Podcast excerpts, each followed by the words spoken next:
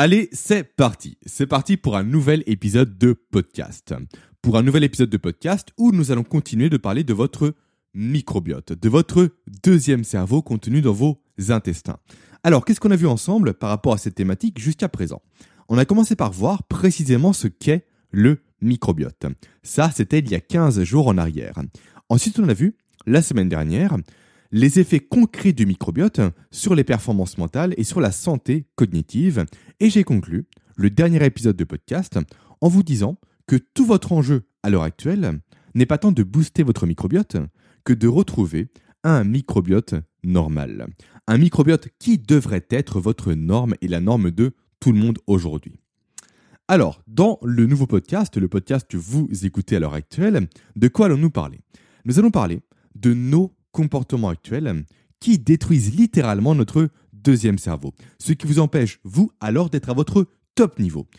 Également, nous allons parler d'un comportement qui semble pour 99% des personnes complètement salvateur, mais qui au final s'avère être complètement destructeur. Allez, c'est parti, je suis Jérémy Coron et vous écoutez actuellement le podcast Neuroperformer. Neuroperformer, le seul et unique podcast qui aide les cadres et les dirigeants à devenir plus efficaces et plus productifs au quotidien grâce à une démarche unique. Grâce à la démarche unique de leur parler de ce dont personne ne leur parle, à savoir ce qui est à la base de tout, à savoir des leviers concrets à actionner pour optimiser le fonctionnement de leur cerveau. Car sans un cerveau à son plein potentiel, vous le savez parfaitement maintenant, espérer parvenir à exploiter pleinement ses compétences est ni plus ni moins que du temps de perdu et de l'argent foutu en l'air. Alors, avant d'attaquer le podcast du jour, petit saut par la case de mes rappels habituels. Aujourd'hui, je n'ai qu'une seule petite chose à vous partager, une chose très importante pour moi, à savoir le fait que j'ouvre, donc ce lundi 15 mars 2021, à 17h, les inscriptions pour la mise à jour de mon programme Neuroproductivité. Alors qu'est-ce que le programme Neuroproductivité? Pour faire simple, c'est un programme dans lequel je vous explique pourquoi votre cerveau n'est pas programmé pour être productif. Je vous explique également comment surpasser ce problème-là et surtout quoi faire pour atteindre votre niveau de productivité maximale en seulement 3 semaines. Sachant que vous trouverez en description de ce podcast un lien pour découvrir tout le contenu du programme et de ses 9 modules. Pour information, les inscriptions resteront ouvertes jusqu'à ce vendredi et après je fermerai les portes du programme pendant quelques mois je pense pour me consacrer à 100% aux personnes qui auront rejoint le programme. Voilà, maintenant vous savez tout. Maintenant, place au sujet du jour. Place au sujet du jour où nous allons parler ensemble de dysbiose, de stress, d'antibiotiques, d'alimentation industrielle, de vaches et même de la théorie du singe ivre. Donc restez bien jusqu'au bout. Ces sujets, on ne va pas les aborder forcément dans l'ordre, mais ils seront tous passés en revue. Parole de moi-même. Ça ne veut rien dire. Allez, c'est parti. Voyons aujourd'hui pourquoi 99% des Occidentaux flinguent et détruisent leur deuxième cerveau et donc font chuter leur capacité de mémorisation, d'apprentissage, de concentration, de résolution de problèmes et j'en passe. On va commencer ce podcast par évoquer les deux plus gros morceaux, les deux plus gros destructeurs de microbiote à l'heure actuelle, à savoir notre alimentation moderne et la prise d'antibiotiques. Alors on commence par l'alimentation moderne, vaste sujet. Je ne vais pas rentrer ici, dans ce podcast, dans tous les détails et lister tout ce qui ne va pas avec notre alimentation moderne. Je ne vais pas ici rentrer dans tous les détails et expliquer à quel point notre alimentation moderne bousille juste notre cerveau, ses capacités et sa santé. Pourquoi? Parce que ça, j'en parle en détail dans mon programme Brain Food. Dans ce podcast, je vais me contenter de faire, de faire un zoom, on va dire. Un zoom sur un point très précis qui est ce qu'on appelle l'alimentation industrielle. Donc tout ce qui est plat préparé, et repas du type fast food. Tous ces aliments ont été regroupés sous un terme bien précis qui est le terme d'aliment ultra transformé. Que signifie ce terme? C'est simple, on va prendre un exemple. Une pomme, c'est un aliment dit brut. Une compote de pommes, c'est un aliment dit moyennement transformé. Et un jus de pomme auquel on a ajouté du sucre, auquel on a ajouté également tout ce qui est conservateur, auquel on a retiré tout ce qui est pulpe, là c'est un aliment dit cette fois-ci ultra transformé. Donc la pomme, c'est du brut dans notre exemple. Ensuite, la compote, c'est du moyennement transformé. Et le jus de pomme, c'est du ultra transformé. Alors, qu'est-ce qui pose problème avec ces aliments ultra transformés? Ce qui pose problème, c'est simple, c'est le fait qu'ils sont complètement dépourvus de fibres. Et ça, c'est juste dramatique pour votre santé. Et surtout, pour ce qui nous, nous intéresse aujourd'hui, c'est juste dramatique pour votre deuxième cerveau. Pourquoi? Simplement car les fibres sont la nourriture de base des bactéries et autres levures et champignons qui pullulent dans votre microbiote. En effet, là où nous, les humains, ne sommes pas capables de digérer les fibres, les habitants de notre microbiote, eux, le peuvent parfaitement. Pour être précis, ils ne se nourrissent pas précisément justement des fibres, mais plus du sucre contenu dans ces dernières. Ça, ce n'est pas important, c'est plus pour votre information personnelle. Le souci donc est que, comme je l'ai dit, les produits ultra transformés à l'heure actuelle sont juste dénués de fibres. Et il suffit juste d'aller en course, de regarder ce que contient le caddie des personnes que vous croisez en course, pour voir que 80% de leur alimentation est composée de produits industriels. De produits industriels comme des salades repas, comme des jus de fruits, comme des plats sous vide, comme des gâteaux, comme des sodas ou encore comme des céréales pour le petit déjeuner. Bon, les, céréales, ce n'est pas spécialement un bon exemple parce que les céréales contiennent des fibres, mais quand on voit le reste de leur composition, on remarque rapidement que ces soi-disant super céréales pour le petit déjeuner, qui sont soi-disant nos amis, sont au final que des morceaux de sucre que l'on consomme à la cuillère directement que des morceaux de sucre d'ailleurs qui sont vantés par tout ce qui est ministère et par service de la santé publique. Bref, ça, ça n'a aucun sens, c'est un truc qui toujours m'étonnera. En même temps, on vit dans un monde, il faut dire, où Nutella, ou McDonald's et ou Burger King sponsorisent des équipes de sport. Donc, niveau recherche de sens, niveau cohérence, hmm, je pense qu'il faut arrêter de se poser des questions tout simplement. Et le pire, c'est que ça, ça ne choque strictement personne. C'est comme si en fait Marlboro sponsorisait l'Opéra de Paris. Ça n'a aucun sens. C'est comme si Roundup, donc le pesticide, sponsorisait des agriculteurs biologiques. Ça n'a encore une fois aucun sens, mais ça, personne ne le remarque. Revenons-en à nos moutons, ou plutôt revenons-en à nos caddies. Caddies que j'ai pas mal critiqué précédemment, j'en ai conscience, il se peut que vous d'ailleurs, vous faites actuellement vos courses de cette façon-là que vous consommez actuellement des produits ultra industriels et ultra transformés. Est-ce que c'est grave? Alors oui, je ne vais pas vous mentir, ça l'est. Ces produits, il faut que vous en ayez conscience, c'est dur à dire, mais ils vous tuent tous les jours. Ils détruisent également votre cerveau jour après jour. Donc votre cerveau, ses compétences, donc forcément vos compétences à vous. Est-ce que c'est pour autant irrémédiable? Non. Et c'est ça le plus important, ça qui est à retenir pour vous. J'en suis le parfait exemple. En effet, durant toute mon adolescence, alors potentiellement vous entendez mon fils qui crie en bas, je ne sais pas si vous l'entendez au micro. Je pense que ma compagne va gérer la situation ou j'espère en tout cas qu'elle ne va pas le défenestrer avant que je termine l'enregistrement. Donc, je suis le parfait exemple comme quoi ce n'est pas irrémédiable. En effet, durant toute mon adolescence, alors, mon adolescence, j'entends d'ici me dire que c'était hier parce qu'effectivement, je n'ai que 29 ans, je sais, je suis jeune. Donc, durant toute mon adolescence, je devais vider, sans vous mentir, quasiment, je dirais, 1,5 pot de Nutella par semaine. Nutella que je mangeais d'ailleurs souvent à la cuillère, euh, pareil que le Nesquik d'ailleurs, avec du beurre, etc. Bref, c'était un massacre. Également lors de ma première année euh, de MBA à Lyon, donc quand j'étais en école de management des ressources humaines, quand je débarquais à Lyon, en fait, il faut savoir qu'en semaine, je n'avais pas beaucoup de connaissances au début. J'avais un studio de 18 mètres carrés, je dormais quasiment par terre sur un matelas gonflable, et pour passer le temps, après chacun de mes cours, après chacune de mes journées de cours, pardon, je passais mon temps à traîner à La Pardieu. Donc La Pardieu, c'est quoi? C'est un centre commercial géant où je me mettais devant le Starbucks et où je commandais un mocha blanc avec des donuts. Donc, autrement dit, je prenais un peu de sucre avec tout mon sucre et tout ce sucre me coûtait littéralement un bras tous les jours. Depuis, j'ai changé. Mes habitudes ont réellement changé depuis tout ce temps. Donc, tout ça pour vous dire que non, au final, même si votre alimentation n'est pas parfaite aujourd'hui, rien n'est perdu. Rien n'est irrémédiable. Rien n'est perdu et rien n'est irrémédiable si vous commencez à changer vos habitudes, à implémenter de nouvelles habitudes qui seront bonnes pour votre cerveau, à implémenter de bonnes habitudes qui seront bonnes également pour votre microbiote, comme on en parlera ensemble la semaine prochaine. Et c'est ça que je trouve moi justement génial, pour en revenir au fait que rien n'est irrémédiable. C'est le fait que vous pouvez réellement vous reprendre en main si vous le voulez. C'est le fait que vous pouvez changer vos habitudes, que vous pouvez le faire et surtout que vous pouvez vous placer comme étant un acteur de votre vie, ou une actrice bien évidemment, et non pas comme étant spectateur de votre vie. Et ça, c'est une notion qui me tient particulièrement à cœur. Nous sommes aujourd'hui dans une société de l'assistanat. Réellement, c'est un fait, c'est comme ça. Nous sommes dans une société de l'assistanat, tout comme nous sommes dans une société où règne la religion, la sacro-sainte religion du c'est pas de chantisme. Autrement dit, on n'a pas de chance par rapport aux choses qui nous arrivent.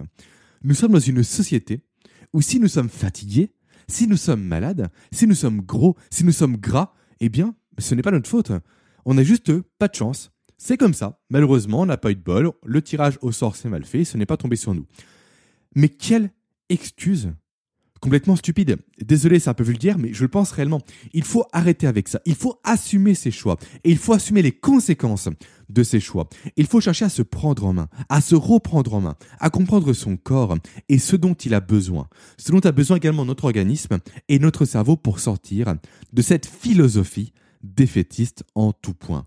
Se prendre en main, comprendre son corps, comprendre ce dont il a besoin, permet réellement justement d'assumer nos choix, d'assumer nos décisions, d'assumer nos actions. Typiquement moi, à titre personnel, il m'arrive parfois de faire des écarts. Ça m'arrive. Parfois, je mange des produits qui ne sont pas très bons pour mon corps et je le sais. Et je sais surtout que le lendemain, ou que le jour même, peu importe, je serai moins productif, que je serai moins efficace. Et ça, ce n'est pas dû à un manque de chance, ce n'est pas dû au hasard, c'est de ma faute, je le sais, je l'anticipe et je l'assume. Typiquement moi également, il m'arrive parfois de regarder les écrans un peu trop tard dans la soirée, notamment en ce moment où Walking Dead a repris. Et je sais que ça, ça va nuire à la qualité de mon sommeil et donc à ma productivité le lendemain, ainsi qu'à mes capacités de mémorisation et d'apprentissage. Mais ça, encore une fois, ce n'est pas dû à un manque de chance, c'est de ma faute, je le sais, je l'anticipe et je l'assume. Typiquement moi également, nouvel exemple, il m'arrive aussi, à titre personnel, de ne pas respecter la routine que j'ai mis en place chaque matin ce que j'appelle ma routine de la performance. Une routine qui me permet d'être ultra motivé et vraiment en forme d'entrée de jeu dès que je commence à travailler. Une routine qui est à base de jeûne intermittent, de douche froide et également de techniques de respiration. Bref, je sais qu'en loupant cette routine, j'aurai plus de mal à démarrer ma journée efficacement. Et ça, ce n'est pas dû encore une fois à un manque de chance, ce n'est pas dû au hasard, c'est de ma faute, je le sais, je l'anticipe et je l'assume.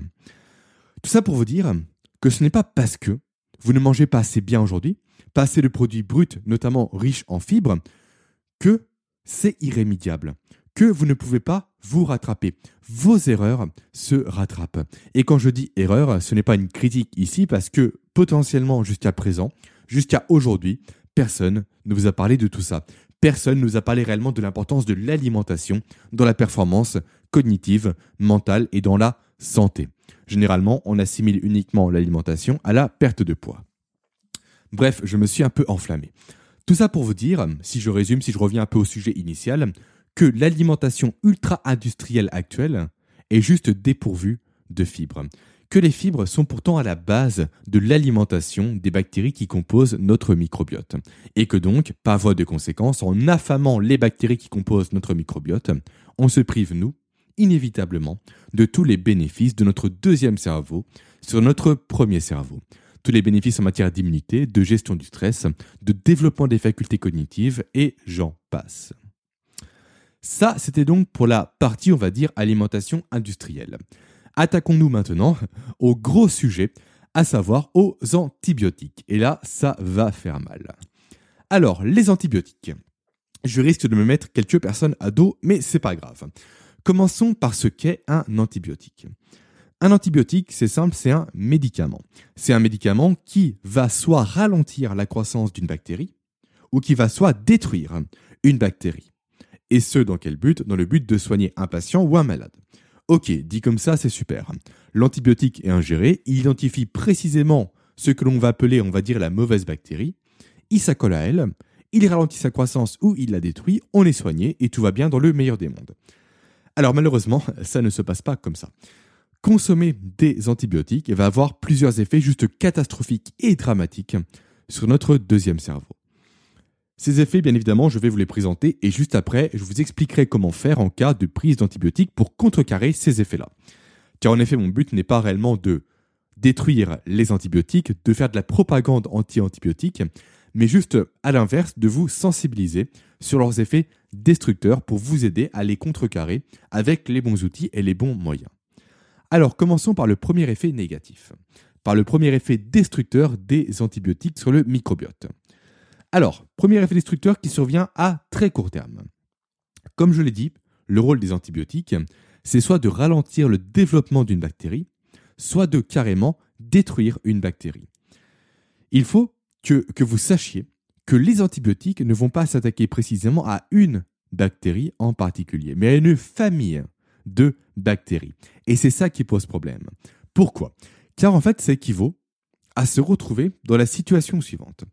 Dans la situation d'un vaisseau extraterrestre qui observe la Terre et qui se rend compte que, par exemple, les Américains polluent trop, et donc qu'ils sont une menace. Dans cet exemple, les Américains sont comme une famille de bactéries aux yeux de nos extraterrestres. Alors immédiatement, les fameux extraterrestres en question envoient leurs meilleurs agents pour tuer tous les Américains, sans exception, du Texan ultra-pollueur avec son pick-up au petit jardinier bio perdu dans les montagnes de la ville de Denver, du militant ultra-pesticide, pro-pesticide, au militant anti-pesticide, au directeur d'une entreprise qui reverse la majorité de ses bénéfices pour l'amélioration de l'éducation, aux dealers qui tuent des adolescents en leur vendant de la drogue. Strictement, aucune exception est faite par nos extraterrestres. Et donc, à cause de ça, avec quoi se retrouve-t-on? On se retrouve avec une population entière, une famille entière de bactéries, qui est détruite, qui est tuée, qui est massacrée en quelque sorte lors de la prise d'antibiotiques. Une population entière qui est détruite à de très rares exceptions près, avec des bactéries Rambo, on va dire, qui, elles, parviennent à survivre. Donc ça, c'est pour le premier effet négatif à court terme. C'est ce génocide en quelque sorte de bactéries. Ensuite, deuxième effet négatif à court terme. Là, on va reprendre notre analogie. Donc, la population des États-Unis a été détruite par nos martiens. Et la France, qui elle est épargnée par ce génocide, se retrouve malheureusement, par voie indirecte, impactée également par cet événement. Pourquoi? Parce qu'elle est tout simplement impactée au niveau de son économie, car la France importe des États-Unis du matériel de transport, importe également des équipements mécaniques, électriques, électroniques, informatiques et j'en passe, pour faire vivre ses industries, pour faire vivre sa propre économie. Donc si jamais il n'y a plus d'endroit où se fournir, la France va voir inévitablement ses entreprises mourir et sa population dépérir. Et ensuite, une fois que la France aura dépéri intégralement, tous les pays dépendants de la France vont également, eux, mourir à leur tour. On se retrouve alors au cœur même d'un véritable effet domino, où la chute d'une seule pièce entraîne toutes les autres pièces dans son sillage. Là où je veux en venir pour revenir aux choses concrètes, pour parler concret, c'est au fait qu'à l'image de notre monde moderne, toutes les familles de bactéries présentes dans notre organisme sont interdépendantes. Elles le sont plus ou moins, bien évidemment, selon les familles en question. Donc ce qu'il se passe, dès qu'une famille va être détruite, ça va créer un trou dans l'écosystème. Un trou qui va créer un dysfonctionnement, qui va créer un déséquilibre. Un déséquilibre qui s'appelle la dysbiose. Et qui dit déséquilibre, dit forcément des conséquences juste dramatiques, en tout cas plus ou moins dramatiques, on va dire, sur tout notre microbiote. Et donc dans tous les domaines où notre deuxième cerveau a un impact, a son importance, a son rôle à jouer, à savoir sur notre immunité, sur notre niveau de stress et sur nos performances cognitives, comme nous en avons parlé la semaine dernière. Et c'est pourquoi le traitement par antibiotiques doit être vraiment exceptionnel et juste maîtrisé de A à Z. Pour reprendre une image que j'aime beaucoup, qui a été donnée par une personne dont je suis le travail et auprès de laquelle je me forme sur la physionomie, personne qui s'appelle Pierre Dufresne et qui sera d'ailleurs invité sur le podcast le mois prochain. Donc pour reprendre une image que donne Pierre Dufresne assez souvent dans ses vidéos, se soigner à grands coups d'antibiotiques quand ce n'est pas nécessaire, c'est comme sortir un bazooka pour retirer un simple puceron qui grignote des feuilles dans notre jardin. Le prendre à la main ici serait beaucoup plus efficace et causerait beaucoup moins de dégâts. Et, pour compléter l'image que donne souvent Pierre, j'ajouterais également que prendre un antibiotique à spectre large, donc un antibiotique qui vise à détruire plusieurs familles de bactéries, équivaut non pas à sortir un bazooka pour retirer un simple puceron, mais équivaut cette fois-ci à sortir juste une ogive à tête nucléaire. Ça, c'est pour les effets à court terme d'un traitement antibiotique sur le microbiote intestinal. Parlons maintenant des effets à plus long terme. En fait, ce qu'il se passe quand on prend un traitement antibiotique, comme je viens de le dire, c'est qu'on peut détruire une partie complète d'une famille de bactéries dans le microbiote. Ok. Mais cette famille va se régénérer relativement rapidement. Dès la prise d'antibiotiques terminée, généralement, le microbiote retourne à sa structure normale. Donc on pourrait se dire tout simplement que ce n'est pas si grave que ça. Pourtant, si c'est grave. Pourquoi? Pour deux raisons qui peuvent, deux risques plutôt, pardon, qui peuvent subsister. Premier risque, nos bactéries Rombo, les fameuses bactéries qui ont survécu aux antibiotiques. Eh bien, il s'avère que ces bactéries-là, qui donc étaient potentiellement à l'origine du problème initial, peuvent survivre et donc carrément devenir résistantes aux antibiotiques. Donc pour les tuer, à nouveau, pour ralentir leur progression à nouveau, il faudra cette fois-ci mettre la bouchée double en matière d'antibiotiques. Donc passer potentiellement d'un tank à un bazooka ou d'une ogive nucléaire à plusieurs ogives nucléaires. Donc ça c'est le premier problème avec ces bactéries dites résistantes. Mais ce n'est pas le seul. Le deuxième problème qui survient, c'est que ces bactéries Rambo peuvent à leur tour transmettre leur gène de résistance à d'autres bactéries, qui pourront, elles, à leur tour également, être à l'origine d'une nouvelle maladie. Donc, dans tous les cas, la prise d'antibiotiques, même si le microbiote se régénère, va dégrader ce dernier. Donc rien de très réjouissant, j'en ai conscience. Donc voilà pourquoi on dit très souvent que les antibiotiques, ce n'est pas automatique. Passons maintenant aux solutions. Parlons solutions. Car, encore une fois, il peut s'avérer des fois nécessaire de prendre des antibiotiques. En cas de maladie importante, on doit en prendre pour se soigner. Donc, si jamais vous êtes obligé de prendre des antibiotiques, que devez-vous faire pour éviter les impacts sur votre microbiote? Votre but premier, il est simple, c'est d'éviter la dysbiose. Et c'est également d'éviter à tout prix la prise d'antibiotiques à spectre large qui sont, comme on l'a vu, les pires antibiotiques possibles. Donc, comment éviter la dysbiose? C'est simple. Durant tout votre traitement d'antibiotiques et même avant si possible, vous devez consommer le plus d'aliments possible dits prébiotiques et probiotiques. Alors, quelle est la différence entre les prébiotiques et les probiotiques? Les aliments prébiotiques sont tous les aliments riches en fibres, donc tout ce qui est fruits, tout ce qui est légumes et oléagineux notamment. Donc le but avec la prise de ces aliments-là est que vous apportiez suffisamment de nourriture de qualité à vos bactéries pour renforcer votre microbiote. Et quant aux aliments dits probiotiques maintenant, ce sont eux des aliments qui contiennent des souches de bactéries directement. Et là, on retrouve tous les aliments dits fermentés comme la choucroute, comme les cornichons, comme le pain en levain, comme le kéfir, comme le miso, ou encore comme le kombucha. Tout ça, je passe rapidement dessus parce que j'en parlerai en détail la semaine prochaine. Et je vous dirai également comment faire vos propres aliments probiotiques et même prébiotiques d'ailleurs chez vous sans trop dépenser d'argent. Donc, tout ça pour dire que si vous suivez un traitement antibiotique, prenez constamment le réflexe de consommer plus de ces aliments. Plus d'aliments prébiotiques et plus d'aliments probiotiques. Ensuite, ce que vous allez faire également, c'est que vous allez idéalement passer plus de temps au contact de la nature, au contact de la campagne, au contact des animaux. Pourquoi? Car ces lieux-là ne sont pas aseptisés, à l'inverse de nos centres-villes et de nos villes. Vous serez donc naturellement plus au contact de bactéries qui vont venir coloniser votre microbiote, le renforçant alors et vous éloignant potentiellement davantage de tout risque de dysbiose.